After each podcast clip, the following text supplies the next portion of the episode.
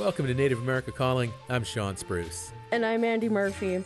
By now, you're used to hearing Shawn's voice on the airwaves. He officially took over as the Native America Calling host last summer. But how much do you know about the person behind the voice? Today, we're going to take some time to find out more. We're starting off the year talking about me. And you can be a part of the conversation as well. I can use all the help I can get.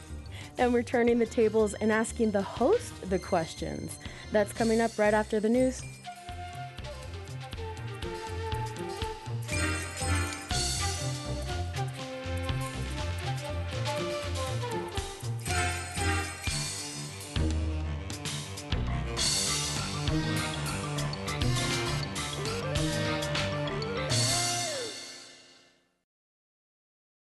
This is National Native News. I'm Antonia Gonzalez. A bipartisan bill introduced in the U.S. Senate aims to hold the federal government accountable for the cleanup of abandoned mines on tribal lands and elsewhere throughout the country. As Arizona Public Radio's Ryan Heinsius reports, an estimated 140,000 such sites nationally threaten public health and the environment. The Legacy Mine Cleanup Act would dedicate $100 million to assist tribes with the remediation of abandoned uranium, copper, gold, and other hard rock sites. Many of the mines in Indian country haven't received Superfund dollars because they're not on the Environmental Protection Agency's national priority list. According to sponsors, including Arizona Democratic Senator Mark Kelly and Wyoming Republican Senator Cynthia Lummis, the bill would better coordinate cleanup efforts between the EPA, federal agencies, and state, local, and tribal governments and create an emphasis list of abandoned sites across the country. The legislation focuses on the cleanup of the more than 500 abandoned uranium mines on and near the Navajo Nation, which straddles 27,000 square miles in Arizona, New Mexico, and Utah. Officials and residents have long attributed increased cases of lung and bone cancer, impaired kidney function, and other debilitating health conditions to the sites. Between 1944 and 1986, almost almost 30 million tons of uranium ore were extracted from Navajo lands for Cold War nuclear weapons production. The cleanup is expected to take many years and billions more dollars to complete. For National Native News, I'm Ryan Heinsius in Flagstaff, Arizona. Cherokee Nation Principal Chief Chuck Hoskin Jr. says he looks forward to working with a new Republican majority next month as Congress ended the year without seating a Cherokee Nation delegate in the House of Representatives. Hoskin has been calling on Congress to honor the treaty promise made by the U.S. government in the 1800s to see a non voting Cherokee delegate. The tribe was hopeful that would get done this year. Hoskin says progress was made in 2022. The Cherokee Nation launched a nationwide campaign in September calling on Congress to act, and the House Rules Committee held its first hearing on the Cherokee Nation delegate in November.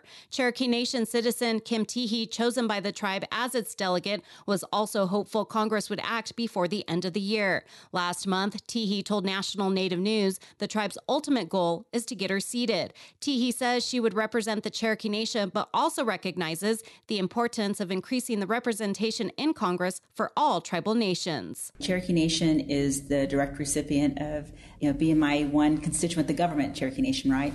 But I'm mindful of the fact that Indian country has too few advocates uh, as it is. You know, we have four Native Americans now, one Native Hawaiian, one Alaska Native, and that's six total, right? And so uh, you know, given my background and my experiences, having served as a Hill staffer for so many years, I do think I bring that expertise uh, to the table. Her priorities for the Cherokee Nation include advocating for funding for services and improving infrastructure, increasing broadband, and action on a language bill to help preserve native languages. House Rules Committee Chairman Jim McGovern and Ranking Member Tom Cole recently committed to continuing to work on the Cherokee delegate issue next year. The National Indian Health Board, the National Council on Urban Indian Health, and the National Congress of American Indians are celebrating the inclusion of advanced appropriations for the Indian Health Service. The provision was included in the 2023 government spending bill signed last week. According to the organizations prior to this, IHS was the only federal healthcare provider without basic certainty of funding from one year to the next. The IHS serves about 2.5 million American Indians and Alaska Natives. Healthcare advocates and and tribal leaders have long raised concerns about Indian healthcare's chronic underfunding, problems with funding disruptions, and the appropriations process. I'm Antonia Gonzalez.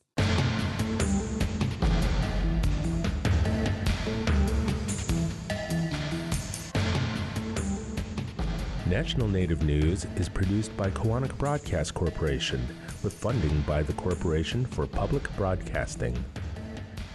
You've probably seen those car ads low price, low payments. But when you get to the dealer, there could be a catch. If a dealer isn't honest when it comes to its car ads, tell the Federal Trade Commission at reportfraud.ftc.gov. Support by the Federal Trade Commission. Program support by Penguin Random House, the publisher of Bad Cree by Jessica Johns, an upcoming horror novel about a young Cree woman whose dreams lead her on a perilous journey of self-discovery. More on this and other stories at prh.com slash stories of the land.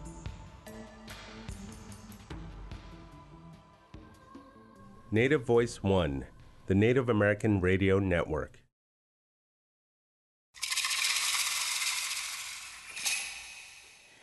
This is Native America Calling. I'm Andy Murphy, senior producer for Native America Calling. For more than a year, you've heard one voice more than any others here on Native America Calling. Even while we're doing a nationwide search for a host back uh, more than a year, Shawn Spruce was filling in for a lot of that time. We learned right away that he has a natural curiosity and an ability to bring out the best in our guests, no matter what the topic is. Shawn was hired to be the permanent host at the beginning of last summer, and we are a little bit late to the game, but we thought it might be a good idea to let our listeners know more about him. So today we're turning the tables and devoting the show to asking the host the questions. We're getting to know Shawn Spruce, and you're invited to join the conversation as well. Give us a call at 1 800 996 2848. That's also 1 800 99 Native. All right, well, Shawn Spruce, hi. Hello, Andy. This is really exciting. right? So, uh, just just introduce yourself really quick. Um, what tribe are you from? Where are you at right now? Got it. Got it. I am Laguna Pueblo from New Mexico. However, I've lived most of my life in Albuquerque. And uh, I was actually raised, though, in the Midwest. Uh, spent most of my childhood in southeastern Michigan. And I now, interestingly enough, I don't think a lot of people realize this, Andy, but I actually live in Asheville, North Carolina, which is western North Carolina, right close to where Tennessee and Georgia and North Carolina all converge. And I live out here. My spouse is from uh, Eastern Cherokee, here just outside of Asheville. So lived here now for almost 10 years. All right, cool. Yeah, it's been interesting working um, with you in North Carolina, and the rest of us are here in Albuquerque. Um, but yeah, we make it work. You sound like you're right in the studio here with me. Um, so, Shawn, uh, how do you like hosting Native America Calling? How's it been for you? I really, really like this job a whole lot. I just uh, can't get over how much I've just enjoyed hosting and how much I've learned working with you and the other crew members and just meeting so many interesting people with our guests. I've just had a, a really fun time doing this job so far, and it's a little bit outside my wheel. Well, my background is really more as a community development specialist. I do a lot of training and like teach workshops and classes. So there's a little bit of overlap with regard to facilitating discussions and and getting people to talk and moderating panels and things like that. But but hosting the show is definitely, you know, live radio presents some really unique challenges and just being able to to make the show work and things have got to be concise and they've got to hit right on time and you've just got to keep it moving. So I've learned a whole lot about just how to how to host and, and how to engage with an audience using just your voice, which is something that I've never done before, as opposed to when you're training, you know, you're you're in a room and you people can see you and you can move around and you can interact like that. So this definitely presents some unique challenges, but I have learned so much and it's just such a, a really cool opportunity that I just am so grateful for. Right, timing. I, I, bet um, you know with both of us on the air here, we can make that exact uh, second to the first yeah, break here. For once, I don't have to worry about the clock. I don't right. have to worry about the scripts. I just I can just sit here and talk and hang out. It's cool. Right. Um, so you've been on Native America Calling before as a guest um, because your background is like in finance. Um, it, it explain a little bit about uh, that side of uh, your professional life. Sure. I was first a guest on NEC about 10 years ago. It was back when Harlan, the, late Harlan McKosato, was still the host. Dang. And I, I came on the show to talk about my personal finance work, the training that I do. And I've been doing this consulting work since about 2007, early 2008. And it's been a really rewarding career. I, I get to travel to different parts of Native America, different communities and it's all about teaching workshops and providing information outreach related to financial empowerment. So that can be helping people uh, with basic financial skills like understanding credit uh, using budgets organization record keeping. I also do investing workshops uh, for community members and then also like for tribal councils and investment committees just teaching them the basics of, of understanding investments, uh, institutional investing, and then fraud awareness outreach is a big part of that too, because we're mm-hmm. seeing more and more Native communities being targeted for scams. So it's uh, been a really rewarding career. Like I said, 15 years, still going strong. I've never had a slow year. It's always been busy, busy, busy. And of course, during the pandemic, I had to switch over to doing everything remotely, but that was okay. And, and I had my resources, my tools, my my techniques were just all I had to do was kind of just format those for an online audience. And now, of course, over the last year, I've been getting out more. I was able to go up to Alaska back in December. Tried to go to South Dakota a couple weeks ago, but the weather that, that prevented that. I got stranded in Minneapolis, but. Uh, I, I see myself traveling a little bit more going into 2023 again as well. So it's kind of a challenge doing both, you know, juggling the show and also the consulting stuff. But it's all about uh, serving Indian country and mm-hmm. um, you know communicating with with people and and communities. So it's a good. It, it works. The, the the two jobs are they complement each other. I think. Mm-hmm.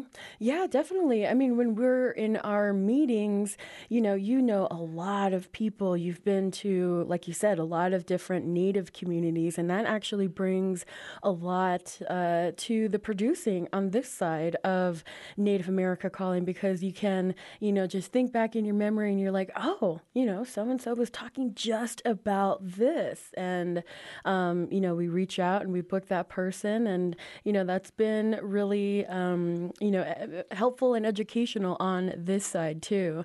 Um, you know, just just kind of uh, listening to you know all the different stories and things uh, you've learned on the road in these different Native communities. Um, so so you know, going back to uh, Native America Calling, um, you know, what what uh, got you interested in the show? What what made you want to like uh, put your application in for you know host of Native America Calling? I thought it would be a really, really cool opportunity and just something different, uh, expanding my my skill set. And I've always been a big fan of the show. And uh, as you know, I, I, have known the crew for a long time. Marino Spencer, the engineer, we go back uh, many years. We actually worked together uh, years ago, and before either of us was doing any kind of engineering or broadcasting work. And uh, some of the old producers. Uh, I, I, knew those folks, and Andy, I've known you for a few years as well, and I just I wanted to be a mm. part of it, and it just seemed like a, a really good opportunity to to be able to just uh, connect with people in a different way. And I love the consulting work, the personal finance stuff, but sometimes it does get a little old just constantly talking about the same topics over and over. And what I love about this opportunity is we talk about everything. We talk about political issues, we talk about culture, we talk about art, we talk about sports. And I just love being able to expand that and, and just do other types of um, discussions that, that kind of fall outside of, of what I'm used to. Right, right. Yeah, we can definitely tell your your favorite sh- subjects are sports um, and finance. I try not to be. I try to be really open minded, but I think sometimes, yeah, when there's a topic you're just really passionate about, it yeah, yeah, like mine's food. Um, yeah. But um, what what's been, um, you know, maybe one of the most interesting shows you've hosted so far? We've done so many really exciting shows with really interesting guests, but I think going back to not long after I first started guest hosting late last year, we did a show on a group of students from the Institute of American Indian Arts in Santa Fe that went to Woodstock back in 1969. And what was so cool about it, it was actually it was based on a series of interviews that I did. I had first met a woman from Cherokee, North Carolina. Her name is Rosanna Belt, and she had been to Woodstock, and she told me about it. And I said, "What? This is really cool." And she said, "Yeah, there were a group of us from IAIA that went to Woodstock." I was like, well, I've never heard this story before. And she gave me contacts for other people that had been there. And I just kind of started putting it all together. I was originally going to write an article uh, about the whole, you know, natives at Woodstock, and it never, never really got off the ground. I was never able to really put an article together. But then when I started hosting, I, I came up with the idea. Well, maybe we could do a show on that. And uh, you, th- you, folks thought it was a good idea, and, and, we did it. And we had, I think, we had three different Woodstock attendees that shared their experience. And what I, I was made me so happy about it is we were able to tell a story that hadn't been told before. And I think that's when we, we really do our best work is when on, on Native America Calling, we're able to take a new issue or a new topic or a new event and we're able to present it to listeners in, in, a way that's never been done before. And that show is especially exciting in, in that regard. So that was probably one of my favorites for sure. Yeah. Yeah, I was listening to that actually on the road. I was I was off that day and I was on the road and um uh, you know, I had the radio on, and um, I thought, you know, I, I was just kind of like crossing my fingers, and I'm like, I hope, because I didn't produce that one. I was like, I hope it goes okay. I hope it goes okay. I mean, you know, you know, natives at Woodstock. I mean, you never hear about that, and yeah, just like you said, it's it's um, you know, doing this job, we find a lot of very interesting people, and they just so happen to be native, and that's you know the rewarding rewarding part of the job is talking to these people, like getting to know them and getting to get familiar with all the really good things they do in Native America, and then um, putting them on the radio and having them, you know, share their story with um, with with you know lots of other people in the community. Um, so we're gonna go to a break in just a little bit, but um, I guess what what has been you know the most uh, maybe challenging thing for you to get used to the most challenging thing you've you know had to learn having a discussion on live radio? would have to be the clock. Like right now, we're going to go okay. into a break, right? We got like 30 seconds, and then we got to go to the break because we got listeners stations all over, and you got to hit those breaks in those first few months. Sometimes watching that clock, and there have been times I've gone over and like, oops, I just you know I get cut off by the engineer and everything like that. So yeah, the, mm-hmm. managing the clock for sure. And at this point, I'm going to go ahead and just stop talking so you can do that, all right, I'll lead us into that break. Uh, we're talking to Shawn Spruce, our host today. We're turning the tables and learning about him him. If you have a, a question about him um, or about, you know, how Native America Calling works, give us a call. We're at 1 800 996 2848. That's also 1 800 99 Native.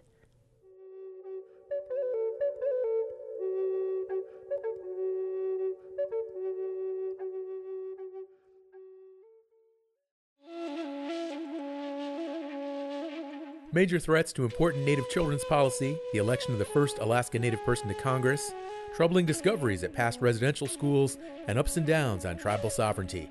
We'll take a look back on the major news and current events from 2022 coming up on the next Native America Calling.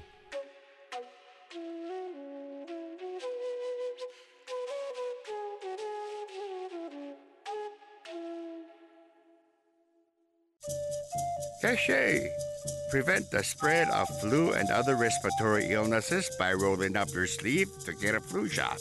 Mask up, sleeve up.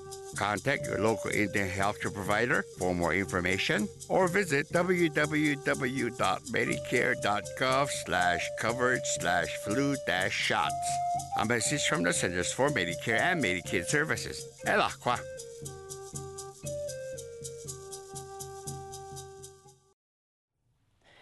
Thank you for tuning in to Native America Calling. I'm Andy Murphy, and today we're getting to know our Native America Calling host, Shawn Spruce, whose voice you hear every day on the show.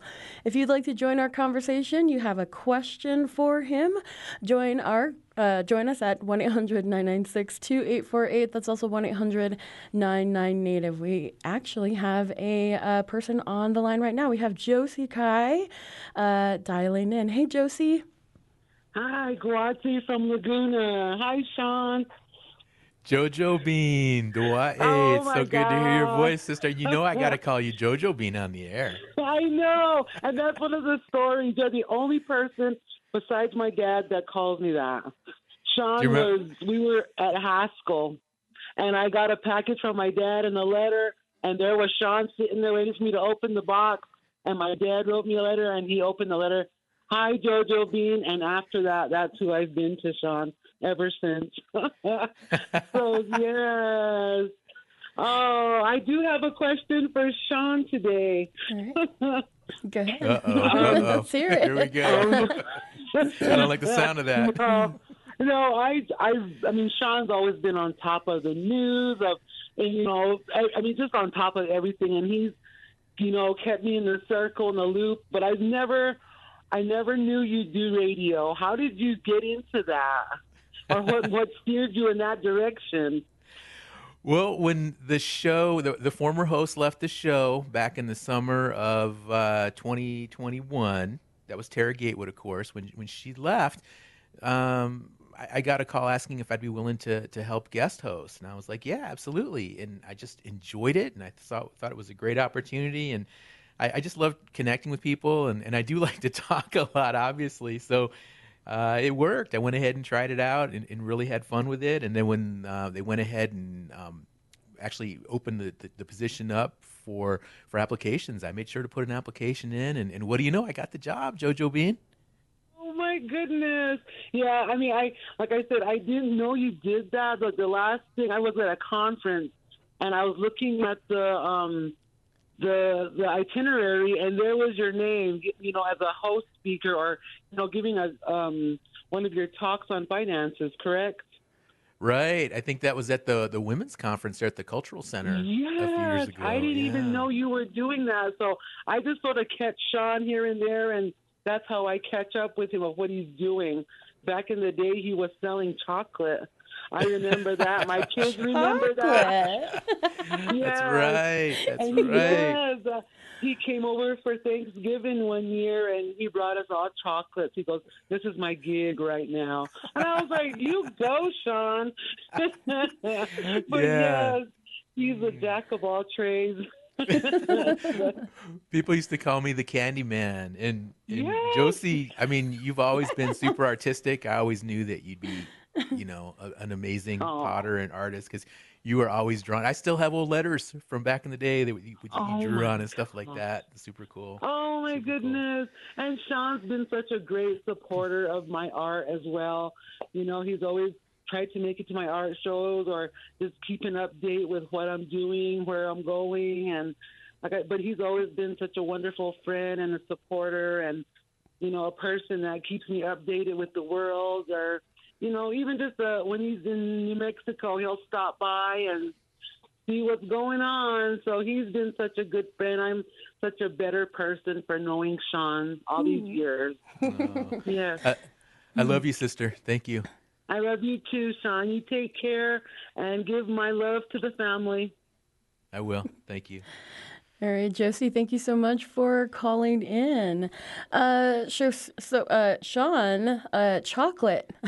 yeah, what what thought, huh? was, tell us about that gig real quick. You know, I, I, I, I hardly think about this anymore, but back uh, in the 90s, I was in school at UNM, and you know, you can buy those little chocolate, those plastic chocolate molds and make custom, make these little molded chocolates. And Mm. I, I got into that. And, and what I did is I made these custom molds. I had one in the shape of an Adobe Pueblo house.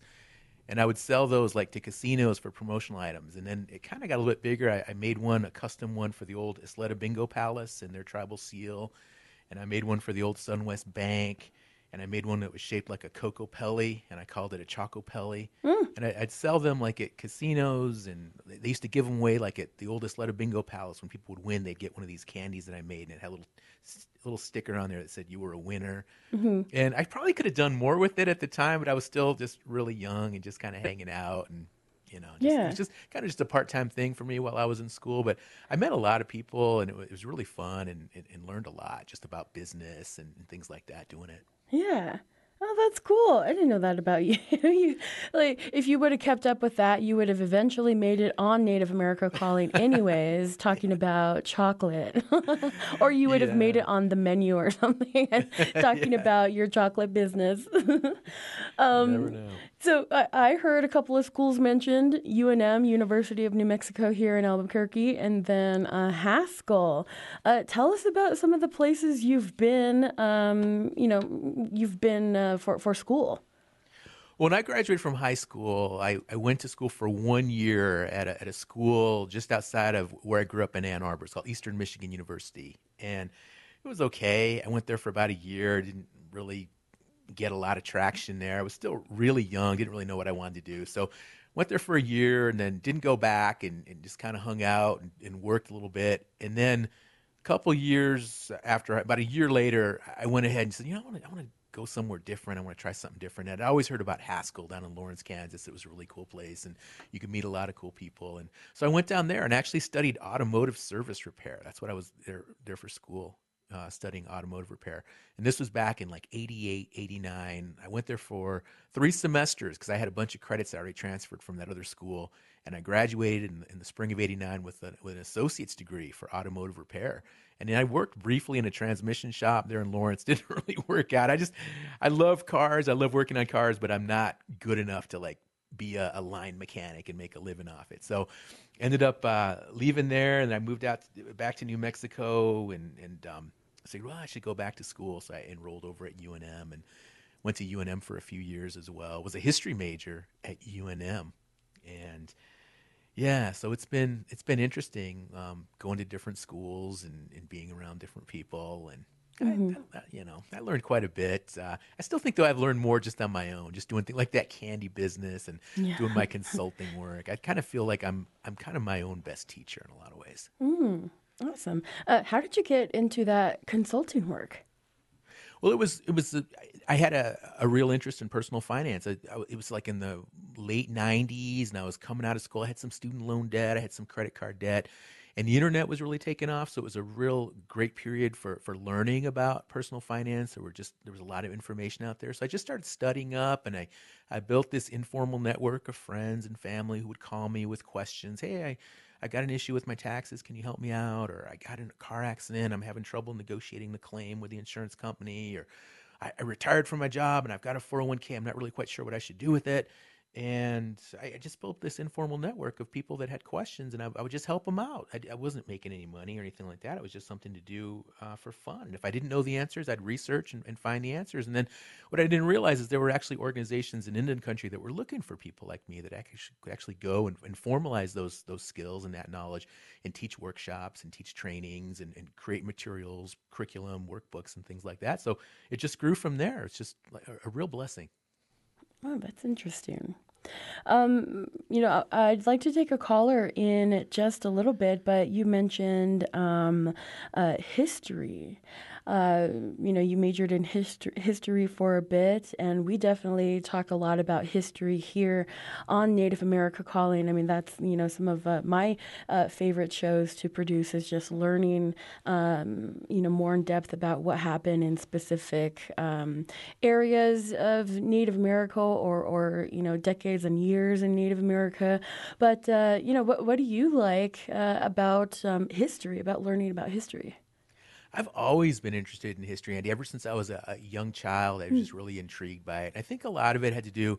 My dad was big into history, and, and we had a lot of books in our house, especially like old old pictures eh, of like historical events and he had like a lot of these old like classic black and white photos of like old native people and i just was was really intrigued by that and then in school i just was just interested in just the past in, in all all types of history european history remember at UNM I took a really interesting Russian history course that, that I just found really, really interesting. And I, I, think just that connection to the past, and you know that old saying, "History doesn't repeat itself, but it rhymes." I think it was Mark Twain that said that, and you just see that, and you learn so much, and I think it, it gives you such a, a unique perspective. And uh, every day when I see situations or current events and political issues, I think it's just so easy having a history background to be able to frame them in a historical context. It just gives you further insight. And I, I really enjoy that. And I also like the social aspects, of not just political history and, and, legal history, but just learning how people lived long ago, how, how they built their homes and how they traveled and how they got around and how they made their clothes. And I, I just think it's all really, really fascinating. Mm-hmm. Mm-hmm. All right, let's go to a caller. Uh, we have Duane on the line. Duane Blue Spruce. Hi, Duane. Hey, how's it going? Pretty good. You have a comment or question for Shawn Spruce. Yeah, I just want to say hi to my cuz there. Greetings from New York City. And uh, I, I think it's so awesome that you're having a show all about yourself. It's like this is your life, Shawn Spruce. That's pretty cool. and uh, it's so funny. Like people don't know this uh, when you were the Candyman, but that's actually how. When, I, that's when I met you. Was in the early '90s when you were when you were selling candy, and, and I was at the IAIA, and um, that was the first time we met. I mean, we're we're cousins, but we hadn't met, I think, until then. So. Um, I think it's really cool. It's really just great kind of listening to your story, and um, you know, it's really just fun for me to tune in today. Duane, cousin, thank you so much for for reaching out and calling. It's great to hear your voice uh, coming from New York City. And can you believe that was 30 years ago, roughly? Yeah, yeah. I can't get over it. Just the, the way time flies. Yeah, yeah. Because you were at IAIA, and um, and yeah, we met a little bit later in life, but but no worry. We always knew about each other. We just since you were Right. in, in New York and, and I was in Michigan, and um, it was just it was just we never really just actually met. We would send cards and things like that. But but that was so cool that we finally got a chance to meet. And um, and I've, I'm a huge fan of yours too, Duane, with all of your architecture and um, working at the National Museum of the American Indians. So, Andy, it's it's it's cool to talk to, to cousins like Duane um, because uh, they give me a lot of inspiration. And um, Duane's dad was uh, my uncle George Blue Spruce, who was he's retired now, but he was a dentist, and um, he's always been another big source of inspiration for me as well. So Awesome. So Hey- my dad never retired. My dad never retired. He's always working. He's still working. well, He's you know still what? doing lectures and stuff. I told him about this show today, and he said, "Oh, well, it sounds like a good show. I, I can't listen because I, I've got a Society of American Indian Dentists meeting today." so yeah, you're right. there you go. Exactly. Well, it's funny because you know I think of you. I think of you as such a, an entrepreneur. Even you know going back to your your candy days, but it, it just you know, as you were saying, like it always just seems like you you pursue something that you're interested in, but yet you somehow find a way to turn it into actually helping other people, whether it's you know you know car mechanics or or your um, you know personal finance education that you do. I, I feel like you know now your radio gig. It's it's all about kind of giving back, and I'm, I'm just really impressed with like you know you take your entrepreneurship and you turn it into something that you know services other people. So I think that's really cool. Something I really admire about you, and um, you know I'm just I'm just so glad you have this gig now, and you you know you've got such a a big audience, and you know you can um, people can listen to you, and you can get you know learn about things because I know you're a lifelong learner. So it's all very very cool. Oh, thank you for those warm words, Duane. Really appreciate it. Yeah, thank you so much, Duane, for calling in. Um, so, so Shawn, um, are you gonna? Okay, I got an idea, and I, I always say this like every every day. I got an idea. Um, Native America calling candies. Teach me how to make uh, chocolate molds. I'll take that over. I'll tell you what. I actually have some old pictures of my candies, and I'll go Mhm. ahead and, and, and we'll put those on the on the website or, or NAC Facebook page. You can get a look at, at what they they're really cool. They, Yeah. they really did have a cool design to them and stuff like that. So yeah. Nice, nice. Okay. Um, do you from now on do you want me to on the scripts like uh, name you as Shawn the Candyman Spruce? Oh no! Gee, that would be- oh no! I mean, it was fun while it lasted, but that Yeah. was definitely a, a page of my past. And I know people get a kick out of that, though. You know, oh, the Candyman this, the Candyman that. But um, No, I think that's pretty cool. Um, so you mentioned, uh, you know, mentors along the way. Um, you know, you also mentioned your, you, you know, you just, um, you know, uh, you learn from from everybody around you. But you know, who are some of your biggest mentors uh, throughout your life? You know, that's a, a- a really good question. I've had um, quite a few really good mentors. I, I have an uncle, he passed away a few years ago. He was a, a surgeon, and he was from Taos, Pueblo. His name was uh, Ron Lujan. And, and he was definitely a mentor, especially in those early days when I was a, a student and just kind of that transition into adulthood and just kind of helping me get things together. And he was just, he was a surgeon, and, but he just had this really cool demeanor and he was just really laid back and um, no pretensions about him at all. Really admired him a lot. Uh, uh, I used to work in a pizza store years ago, and and the guy who owned that business, his name was Mike, and he was an older guy. He was he was non-native, and he was just not native at all, but just really had a, a good perspective on life and, and really understood a lot about money and business. And I learned so much from that guy. Mm. I learned so much just just talking to him. He had a million stories. He'd be in. He was a Vietnam veteran. He'd owned several businesses, and he'd done. He he, he had some really successful businesses, and he'd had some that weren't so successful, and he had just learned uh, all along, all the way. And I learned a ton from him, and it was it wasn't like this kind of formal mentorship. You know, I was just I just started talking to him, and I was his employee, and he would come into the store and just you know talk about things. And interestingly enough, he had gone to the University of Michigan in Ann Arbor, where I grew up, so there was that connection too. So those are just two really powerful mentors that I can think of. Pretty cool. Um, so you are, um, you know, of course, the host of the show, and uh, we've heard from two guests so far about, um, you know, them being a little bit surprised that you're now the host of Native America Calling after all these different things that you've done. Uh, what other kind of comments do you get from folks who learn uh, that you are uh, the host of a radio show? We've got 50 seconds. well, they always they always say, "Oh, well, tell us more about your podcast." And I say, "Well, it's mm. not really a podcast; it's a radio show. I mean, you can download it as a podcast, but it's yeah. a it's a radio show because I don't think they realize like it's actually you know we we broadcast live every day, five days a week on all these different public stations and these tribal stations. So I always have to kind of explain that to them, like mm-hmm. it's it's it's more than just a podcast; it's actually live radio." And uh, yeah, people have a lot of questions about that, and just um, explaining the studio and, and how I how I actually connect to the show yeah. here in Asheville and things like that. All right, so we're going to a break. We'll be back with my our guest, our host, Shawn Spruce.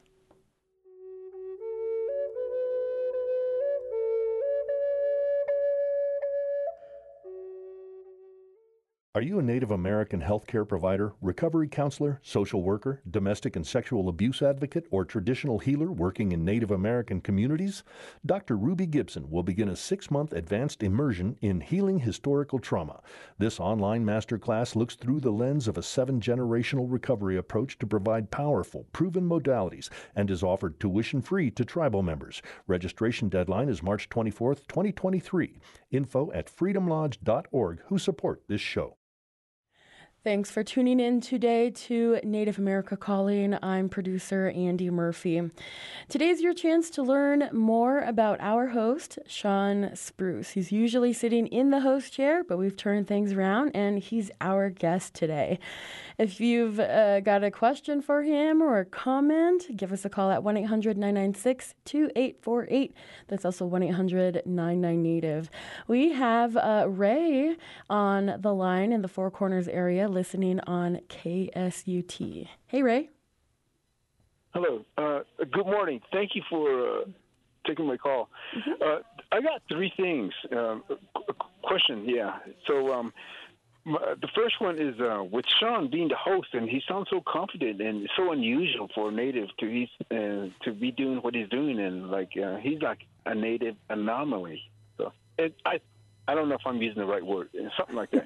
anyway, so so, um, like, how would you? What's what advice would he give for for someone that wants to go out and pursue their to do things out there, and uh, pursuing um, uh, even out of native country? Okay. Anyway, on and off. Anyway, and and the second one is. Uh, with the academic achievement among Native Americans, and it's being kind of low, and and uh, we need more professionals. And uh, we always say we're solving. If we're going to be it, we need um, we need uh, uh, attorneys and doctors and engineers and our own professionals. What would he, in his opinion, what would his his advice be to improve the education achievements in, within our schools here on the reservation? Um, too, and also the third one is um, Shawn. What, what's his plan? What's his ambitions? What is he going to do? When is he going to move on from here soon, or how long is he going to be there? And that's my three three questions. So thank you for checking my call. All right, thank you so much, Ray. Um, uh, Shawn, do you remember those questions? I think the first one was, "How come you're so confident?" Yeah, yeah. Let's go with that one first. And, Okay. and Ray, thanks for thanks for the shout out. I really appreciate you. I, I know you're a, a longtime caller and a listener of NAC, and uh, I sure do uh, enjoy when you called into the show. So, uh, confidence. You know, I have not always been confident. In fact, I was not confident at all growing up, and I graduated from high school really, really shy. And it wasn't until probably like in my late teens, early twenties that I kind of came out of my shell. And I, I think where my confidence comes from is just having a lot of life experience. And I, like Ray mentioned, uh, you know, this confident native anomaly, uh, for lack of a better term. And I think where it comes from is I have been around so many different people and having lived in, in the Midwest and having lived in New Mexico and, and being around a wide range of people, not just native people, but other races of people and just that really unique life experience. I, I know a, a, a little bit about a lot of things, and I think it just has really. I, I feel like there's nobody that has my unique life experience, and I think that's really where my confidence comes from is just having having that background of, of having some different types of experiences uh, as a person. I think Mhm. it's the first question, I think, and then The second one was um, uh, academics. How can we get uh, more natives in uh, higher education? How can we support natives in higher education? I think what we really need to do is just is build those skills, those core skills that we need to do well in school. And and, and sometimes I, I look at a, a lot of programs and they're geared around getting kids into college, and they're, based a lot on like, you know, get, getting the math skills and the writing skills. And I think that's all great, but uh, more than anything else, what I am, who I am, I'm a communicator, right? I am a communicator. And I think that's the skill that I admire more than anything else in, in life is people that can communicate, whether verbally, like we do on the show, or people that write really well, or artists who can draw and illustrate or, or make music or, or movies. Anybody who communicates, that's what I admire. And I think as Native people, that's something that we really need to focus on collectively uh, amongst our youth is, is, is developing those communication skills so we can get out there and go to these schools like ray says and, and become doctors or, and compete but i think it all begins with having those really strong communication skills hmm And then the third question uh, plans for the future. When are you going to leave? I have no plans. I, I love this job. I love the show. My hope is that we can just really take Native American calling to a new level. And as you Mhm. know, Andy, we spend a lot of time thinking about as technology changes and podcasting, and we've done some things with video streaming and things like that. And I just, my hope is that we can get this show to the point where it's uh, we just have a wider audience and we're able to do it in more formats. And I want to be a part of that. I, I I see this as just a great opportunity to to speak not just with Indian country, but on behalf of Indian country, and um, and be that voice. I remember when I when I first got this job, this one friend of mine said, "Well, you're the voice of Indian country now," and I said, "Oh, geez, I don't know, I don't know if I'm the only voice of Indian country, but I, I certainly appreciate being being one voice in Indian Mhm. country that people relate to." Right, right. Yeah, uh, please don't leave anytime soon. Um, it was kind of hectic keeping the show on the air. Um, if it, if folks don't know, um, you know, when we didn't have a host for uh, that whole year, really, it was it was myself and really like our executive producer and uh, engineer Marino, just uh, keeping the show on the air and um, you know going through a couple of different guests guest hosts and um, I've had to jump in a bunch of times and, and host the show. So, um, yeah, yeah, it was it was it was hectic, but um, you know, also on this side, um, you know, I have conversations with all the guests that you have conversations with. So, you know, it's definitely a learning um, experience on this side uh, of of the show. You know, the producer side of the show. Um, so, r- real quick, let's go through. Uh, let's go to another couple of callers here. We got uh, Paul in uh, New Falls, South Dakota. Hey, Paul. Hello, how are you? Pretty good. Hi, good. Shawn. I don't know Paul, if you I- remember me, Shawn. let me guess. Let me guess. Could this possibly be Paul, Doctor Paul Edens? Yes, it is. well, I heard Paul, South Dakota, and I think we meant to say Sioux Falls. Is that right? Sioux Falls, yes, yeah. Ah, there we go. Well, hey, brother, it's been a, a, a lot of years. How you doing?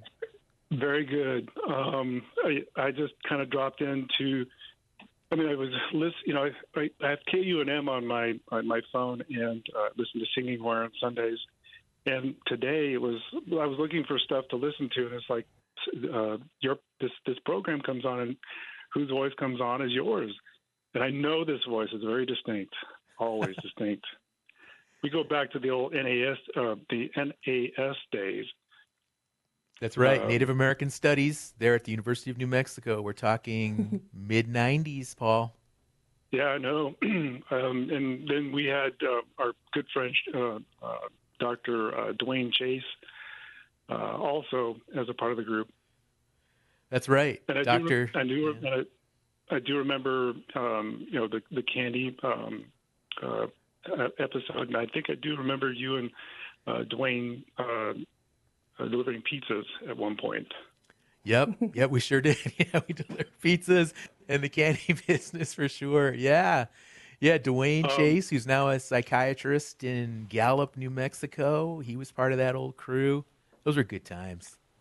Yeah, and you know, it just uh, I'm so proud to hear that you know you are, as they say, the the voice of uh, Native American calling. Who who else but you?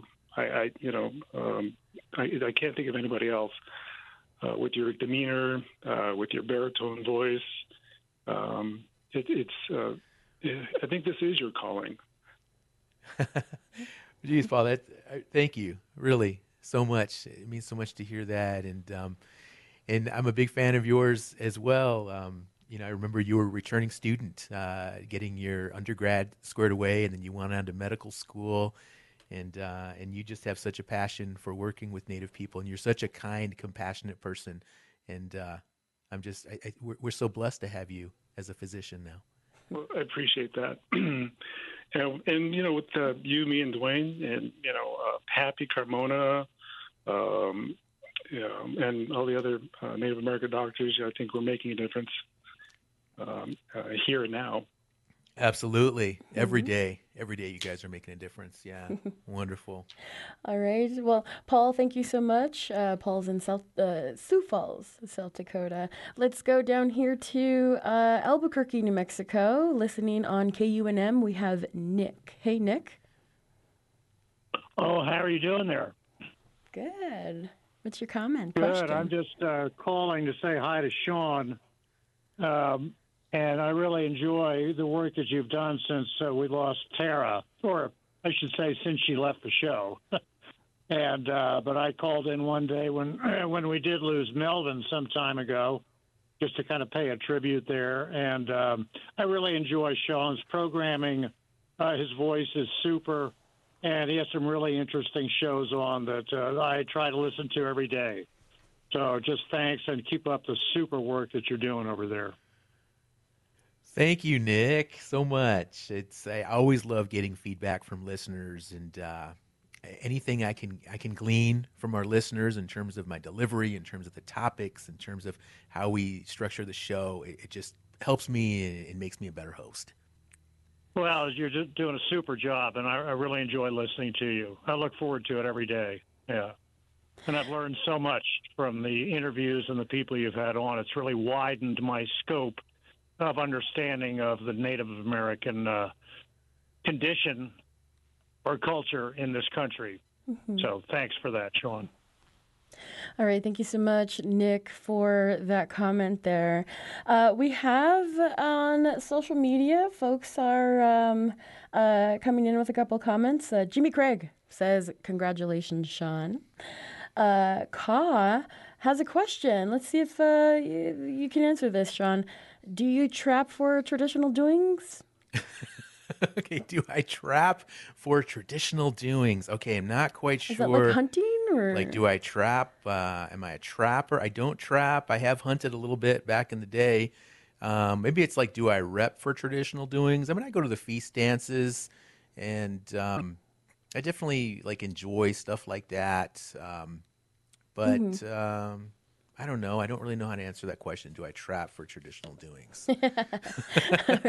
Are my tradition? Am I, what does that mean to be tradition? I, I think that question is just so hard to answer because I, you know, I actually did a presentation on this one time, like what Mhm. is traditional, and there's, you know, there's there's like practicing culture, there's the spirituality, there's um, like being subsist, uh, self-sufficient, right? Like hunting and things like that, and then there's Mhm. like knowing culture, and I feel like nobody knows it all. There, everybody has kind of their their core areas of Mhm. being tradition. I would say my the proudest thing that um, one of my, my proudest accomplishments and, and what I'm most uh, happy about and where I consider myself really traditional is I am I'm drug and alcohol free and I've been completely drug and alcohol free uh, for more than 30 years and uh, I feel that that's really where where my culture where I represent my culture the strongest and where I feel that that's the key to my tradition because you know alcohol is something that we didn't have traditionally and I definitely appreciate having that clear, mindful perspective.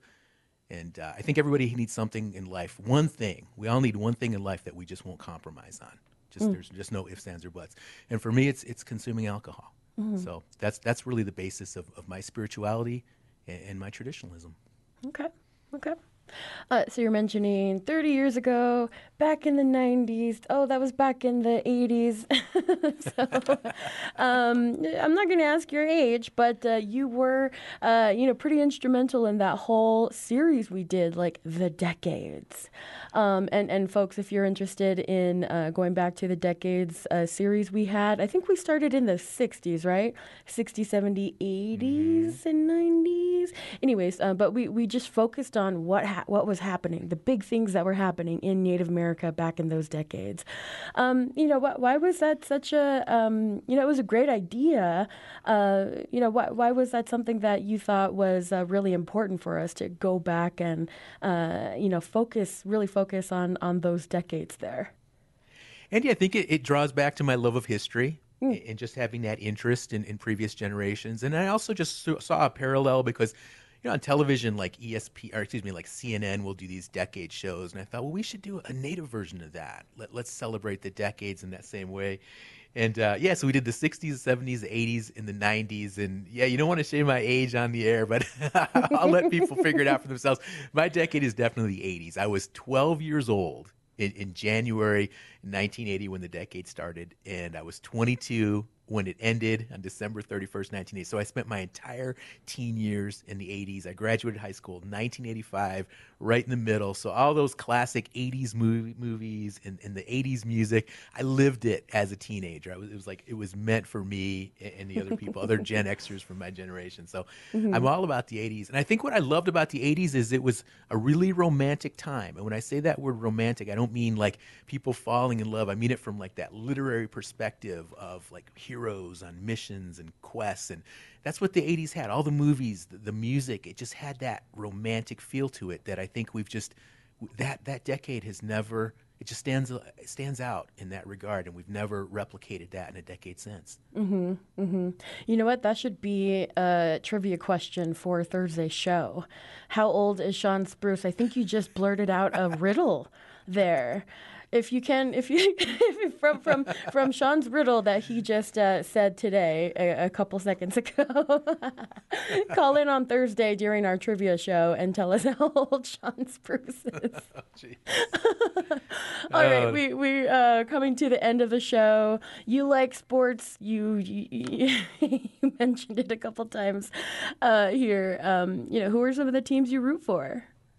I'm a big fan. I'm a big hockey fan. In, in, Michigan, as a kid, I played ice hockey, and my, my NHL team is the Washington Capitals. Mm-hmm. And I try to go before COVID. I would at least we'd always go to at least one game a year, either by myself if I was doing some work up in DC, or sometimes I'd bring uh, Brooke my and my daughter Celeste. We'd all go as a family. We love the Capitals.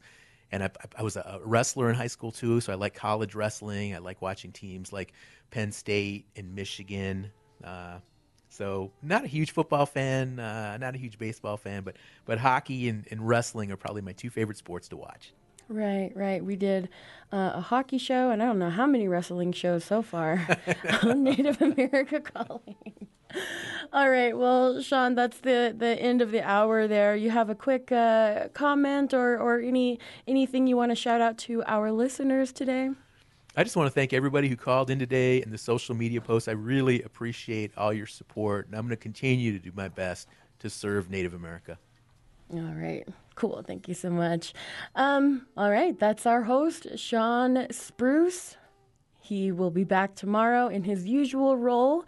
This time he's going to be talking about some of the notable news and current events that were on the minds of Native Americans this past year. We're wrapping up 2022 tomorrow. I'm Andy Murphy. We'll see you tomorrow.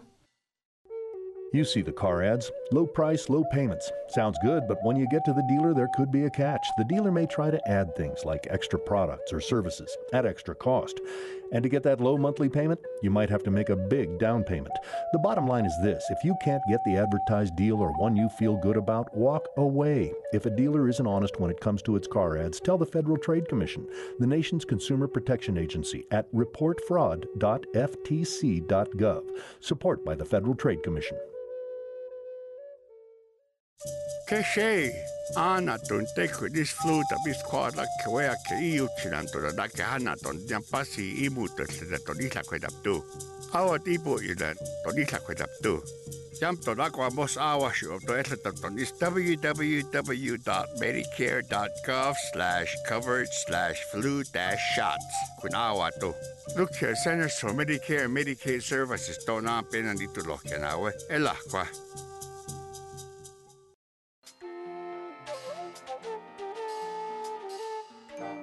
Native America Calling is produced in the Annenberg National Native Voice Studios in Albuquerque, New Mexico by Koahnic Broadcast Corporation, a native nonprofit media organization. Funding is provided by the Corporation for Public Broadcasting with support from the Public Radio Satellite Service. Music is by Brent Michael Davids. Native Voice One, the Native American Radio Network.